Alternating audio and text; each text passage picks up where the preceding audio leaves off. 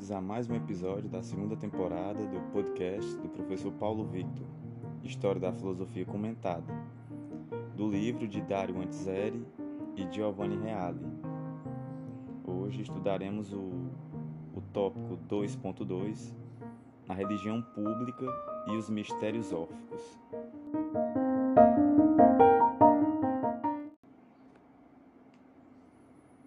Segundo componente ao qual se precisa fazer referência para compreender a gênese da filosofia grega, como já dissemos, é a religião.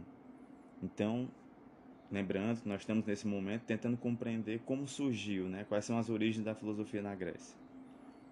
Mas, quando se fala de religião grega, é necessário distinguir entre a religião pública, que tem o seu modelo na representação dos deuses e do culto que nos foi dada por Homero e a religião dos mistérios. Então, antes de mais nada aqui, o que seria a religião pública grega? Seria a mitologia grega, né? Zeus, todos aqueles deuses, Apolo, Poseidon, etc. E aí, nós vamos falar hoje tanto sobre a religião pública quanto sobre os mistérios, né? principalmente os mistérios órficos, que talvez a maioria de vocês não conheça ainda. Há inúmeros elementos comuns entre essas duas formas de religiosidade, como, por exemplo, a concepção de base politeísta, ou seja, nessas duas concepções eles acreditavam em vários deuses. Mas também importantes diferenças que, em alguns pontos de destaque, como por exemplo na concepção do homem, do sentido de sua vida e do seu destino último, tornam-se até verdadeiras antíteses ou seja, tem pontos em comum, mas também existem pontos bem distintos. Ambas as formas de religião são muito importantes para explicar o nascimento da filosofia, mas a segunda forma o é mais, pelo menos em alguns aspectos. Comecemos por ilustrar alguns traços essenciais da primeira. Então vamos falar primeiro da religião pública. Para Homero e para Exildo, que foram dois escritores que nós comentamos no, no último podcast, que constituem o ponto de referência das crenças próprias da religião pública, pode-se dizer que tudo é divino. Então, para a religião pública grega, para a mitologia grega, e isso é compartilhado por Homero e Exildo, tudo é divino. Porque tudo que ocorre é explicado em função da intervenção dos deuses onde os deuses intervêm. Os fenômenos naturais são promovidos por numes. Os raios e relâmpagos são arremessados por Zeus do alto do Olimpo. As ondas do mar são provocadas pelo tridente de Poseidon. O sol é levado pelo áureo carro de Apolo, e assim por diante. Percebam como todos os fenômenos naturais são é, ocasionados pelos deuses, de acordo com a mitologia grega. Mas também a vida social dos homens, a sorte das cidades, das guerras e da paz são imaginadas como vinculadas aos deuses de modo não acidental e por vezes até mesmo de modo essencial. Então, tanto os fenômenos naturais quanto os acontecimentos da vida da história, da vida pública dos homens, tem intervenção direta dos deuses gregos. Então percebam como, e isso, é, para deixar bem claro, acontece com todo o cosmos, né? com todo o universo. Acontece da mesma maneira. Mas quem são esses deuses? Como os estudiosos já muito reconheceram e evidenciaram, esses deuses são forças naturais personificadas em formas humanas, idealizadas ou então são forças e aspectos do homem sublimados, hipostatizados e aprofundados em esplêndidas semelhanças antropomórficas. Então, assim, o que seriam esses deuses para vários estudiosos são reflexos do próprio humano, por isso que são naturais, porque é como se fossem espelhos do próprio humano. E é como se fosse o humano é, hipervalorizado, né? potencializado. Além dos exemplos já apresentados, recordamos que Zeus é a personificação da justiça. Então percebam como até o que é justo existe um Deus que personifica o justo. Né?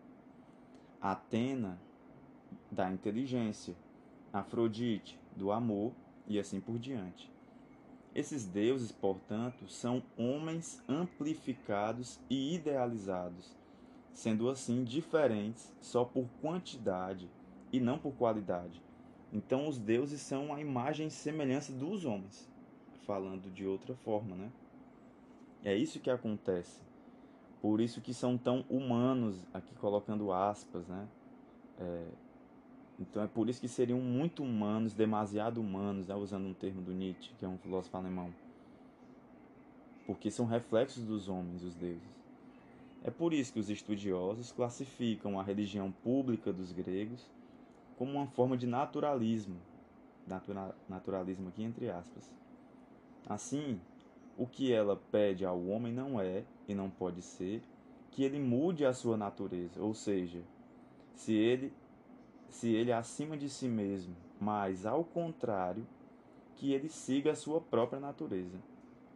Então percebam como a mitologia grega ela é uma afirmação exacerbada da própria natureza humana. Daí que para alguns autores, como para Nietzsche, por exemplo, que eu acabei de falar, existe uma exaltação da vida pelos gregos. O Nietzsche vai dizer: fazer em honra dos deuses aquilo que está em conformidade com sua própria natureza é tudo que pede do homem. E da mesma forma que a religião pública grega foi naturalista, entre aspas, também a primeira filosofia grega foi naturalista. Percebam como deve ter sido completamente e foi, de acordo com os especialistas, por influência da mitologia grega. E mais, a referência à natureza continuou sendo uma constante do pensamento grego ao longo de todo o seu desenvolvimento histórico.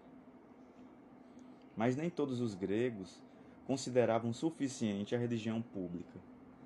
Por isso, em círculos restritos, desenvolveram-se os mistérios, tendo suas próprias crenças específicas, embora inseridas num quadro geral do politeísmo e suas, e suas próprias práticas. Então, assim, nem todos concordavam absolutamente com tudo da religião pública grega. E é nesse momento que surgem os mistérios. Entre os mistérios, porém, os que mais influenciaram na filosofia grega foram os mistérios órficos, dos quais falaremos adiante. Então, agora nós vamos começar a entrar no orfismo. O orfismo e os órficos derivam seu nome do poeta Trácio Orfeu, seu fundador presumido, cujos traços históricos são inteiramente recobertos pela névoa do mito. Então é difícil dizer é, com precisão a sua origem, né? porque está todo, tudo que foi encontrado nas pesquisas está em volta de muito mito. O orfismo é particularmente importante porque, como os estudiosos modernos reconheceram, introduz na civilização grega um novo esquema de crenças e uma nova interpretação da existência humana. Efetivamente, enquanto a concepção grega tradicional, a partir de Homero, considerava o homem como mortal, pondo na morte o fim total de sua existência, o orfismo proclama a imortalidade da alma e concebe o homem segundo um esquema dualista que contrapõe o corpo à alma. Então, assim, na mitologia grega, se o ser humano morresse, acabou. Daí eles afirmarem tanto a existência enquanto vida, né? Porque não existiria uma, uma possibilidade de uma outra vida depois dessa. Então eles viviam intensamente essa vida por ser única. Agora percebo como tem uma mudança drástica aqui. Com o orfismo, não. Nós começamos a ter uma nova concepção. E a primeira coisa que é feita é a contraposição entre corpo e alma. Que para a mitologia pública grega não existia essa divisão entre corpo e alma, não. Ou contraponto, né? melhor dizendo. O núcleo das crenças órficas pode ser resumido como o seguinte. Então, o que é a crença órfica? São quatro pontos. A. No homem se hospeda um princípio divino, um demônio, alma, que em grego é daimon, que caiu em um corpo em virtude de uma culpa original. Então existe uma culpa na origem do mundo que fez com que o homem saísse desse local divino, primitivo, e caísse, né, com o seu daimon, caísse em um corpo. B. Esse demônio, daimon, em grego, ele não coloca no livro, mas é daimon, é, não somente preexiste ao corpo, mas também não morre com o corpo, estando destinado a reencarnar-se em corpos sucessivos através de uma série de renascimentos para expiar aquela culpa original. Então, para você se livrar da culpa original, você tem que reencarnar sucessivamente. A sua alma, o seu daimon, o seu demônio tem que sair de um corpo e entrar em outro, assim sucessivamente, até expiar aquela culpa original. C. Com seus ritos e suas práticas, a vida órfica é a única em condições de pôr fim ao ciclo das reencarnações, libertando assim a alma do corpo. Então você só pode sair desse cíclico né, infernal se você seguir os rituais, as práticas órficas. E D. É, para quem se purificou, os iniciados nos mistérios órficos, há um prêmio no além, da mesma forma que há punição para os que não, que não são iniciados. Então, assim, se você segue os princípios órficos, você vai ser recompensado vivendo no além, nunca mais reencarnando. Se não, você vai sofrer uma punição. Em algumas lâminas órficas encontradas nos sepulcros de seguidores dessa seita, entre outras, pode-se ler estas palavras que resumem um núcleo central da doutrina órfica. E aí vem uma citação: Alegra-te, tu que sofreste a paixão, antes não a havia sofrido. De homem nasceste Deus. Fim de citação. E aí vem outra. Feliz e bem-aventurado serás Deus ao invés de mortal. Fim de citação. Outra. De homem nascerás Deus, pois derivas do divino. Fim de citação. O que significa que o destino último do homem é o de, cita, voltar a estar junto aos deuses. Fim de citação. Então, esse é o objetivo final para o ofismo. Porque é, é característico das religiões, das mitologias religiosas, de modo geral, é característico o ser humano, em algum momento da, do início da criação, foi apartado do Deus ou dos deuses. E aí o, o objetivo final seria o retorno. E é esse aqui no caso do ofismo também. A ideia dos prêmios e castigos de além-túmulo, evidentemente, nasceu para eliminar o absurdo que frequentemente se constata sobre a Terra, isto é, o fato de que os virtuosos sofrem e os viciosos gozam. Isso não pode, né? Então, como justificar que uma pessoa virtuosa sofre em sua existência? Ah, ela sofre que é para poder ser recompensada depois. Essa é a lógica. A ideia da reencarnação, metempsicose, esse é o nome para reencarnação. Ou seja, da passagem da alma de um corpo para outro, como nota Dodds, talvez tenha nascido para explicar particularmente a razão pela qual sofrem aqueles que parecem inocentes. Na realidade, se cada alma tem uma vida anterior e se há uma culpa original, então ninguém é inocente e todos pagam por culpas de gravidades diversas, cometidas nas vidas anteriores, além da própria culpa original. E aí vem uma citação de Dodds.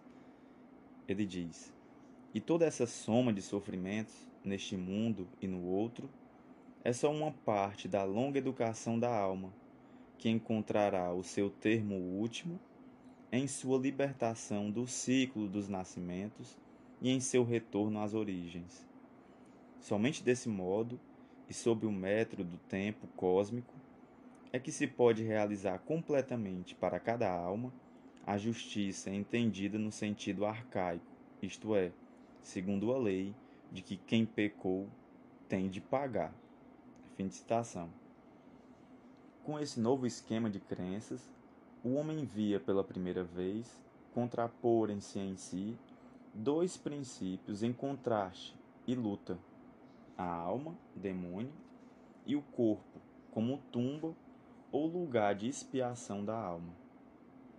Rompe-se assim a visão naturalista. Então, a partir desse momento, com o ofício, não tem mais a visão naturalista como existe na mitologia grega. O homem compreende que algumas tendências ligadas ao corpo devem ser reprimidas, ao passo que a purificação do elemento divino em relação ao elemento corpóreo torna-se o objetivo do viver. Ou seja, eu tenho que negar alguns prazeres do corpo para poder me purificar, me desvinculando do corpo e alcançar o objetivo divino. Uma coisa, uma coisa deve-se ter presente. Sem orfismo não se explicaria Pitágoras, nem Heráclito, nem Empédocles e, sobretudo, não se explicaria uma parte essencial do pensamento de Platão e depois de toda a tradição que deriva de Platão, o que significa que não se explicaria uma grande parte da filosofia antiga, como poderemos ver melhor mais adiante. E isso é um fato, vocês vão perceber como realmente nenhum desses autores teria chegado às suas conclusões se não tivessem sofrido a influência órfica. Última observação ainda se faz necessária. Os gregos não tiveram livros sacros ou considerados frutos de revelação divina. Isso também foi algo que eu comentei no podcast passado. Consequentemente, não tiveram uma dogmática fixa e imutável, ou seja, não existia um, um dogma fixo na mitologia grega, ou nos mitos gregos, né? que seria imutável, um cânone. Não existia isso. Como vimos, os poetas constituíram o veículo de difusão de suas crenças religiosas.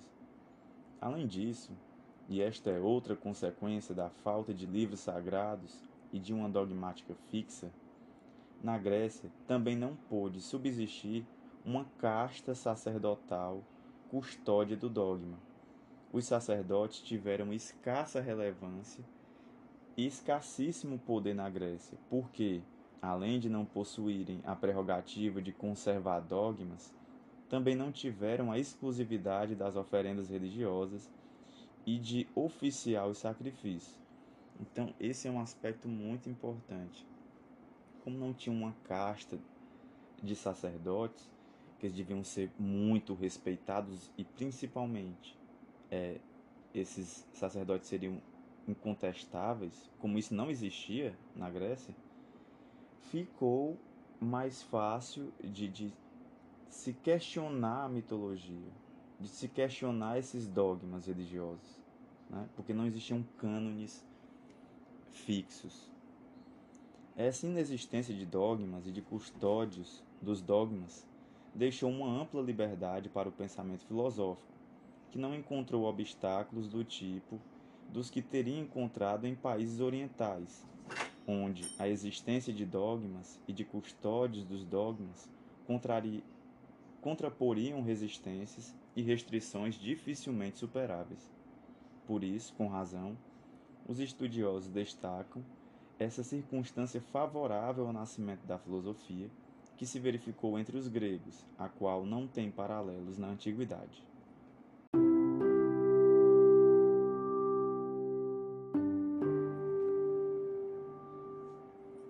Pessoal, como vocês puderam perceber, é, esse é um ponto muito relevante dentro do estudo da filosofia. Né?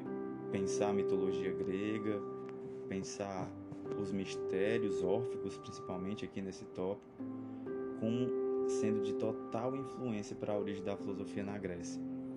Uma coisa que vocês puderam perceber também, acredito, é como existem tópicos muito semelhantes entre o orfismo e o cristianismo que ainda viria a surgir, né? Já existiu o judaísmo, mas o cristianismo é algo muito peculiar, né? particular. E como existem ali doutrinas muito semelhantes entre o ofismo e o cristianismo. Daí que a corrente platônica, que tinha muita influência do ofismo, por isso que a filosofia platônica foi tão aceita para a filosofia cristã medieval. Que isso tudo nós vamos ver somente com o tempo. É isso, pessoal. Até mais.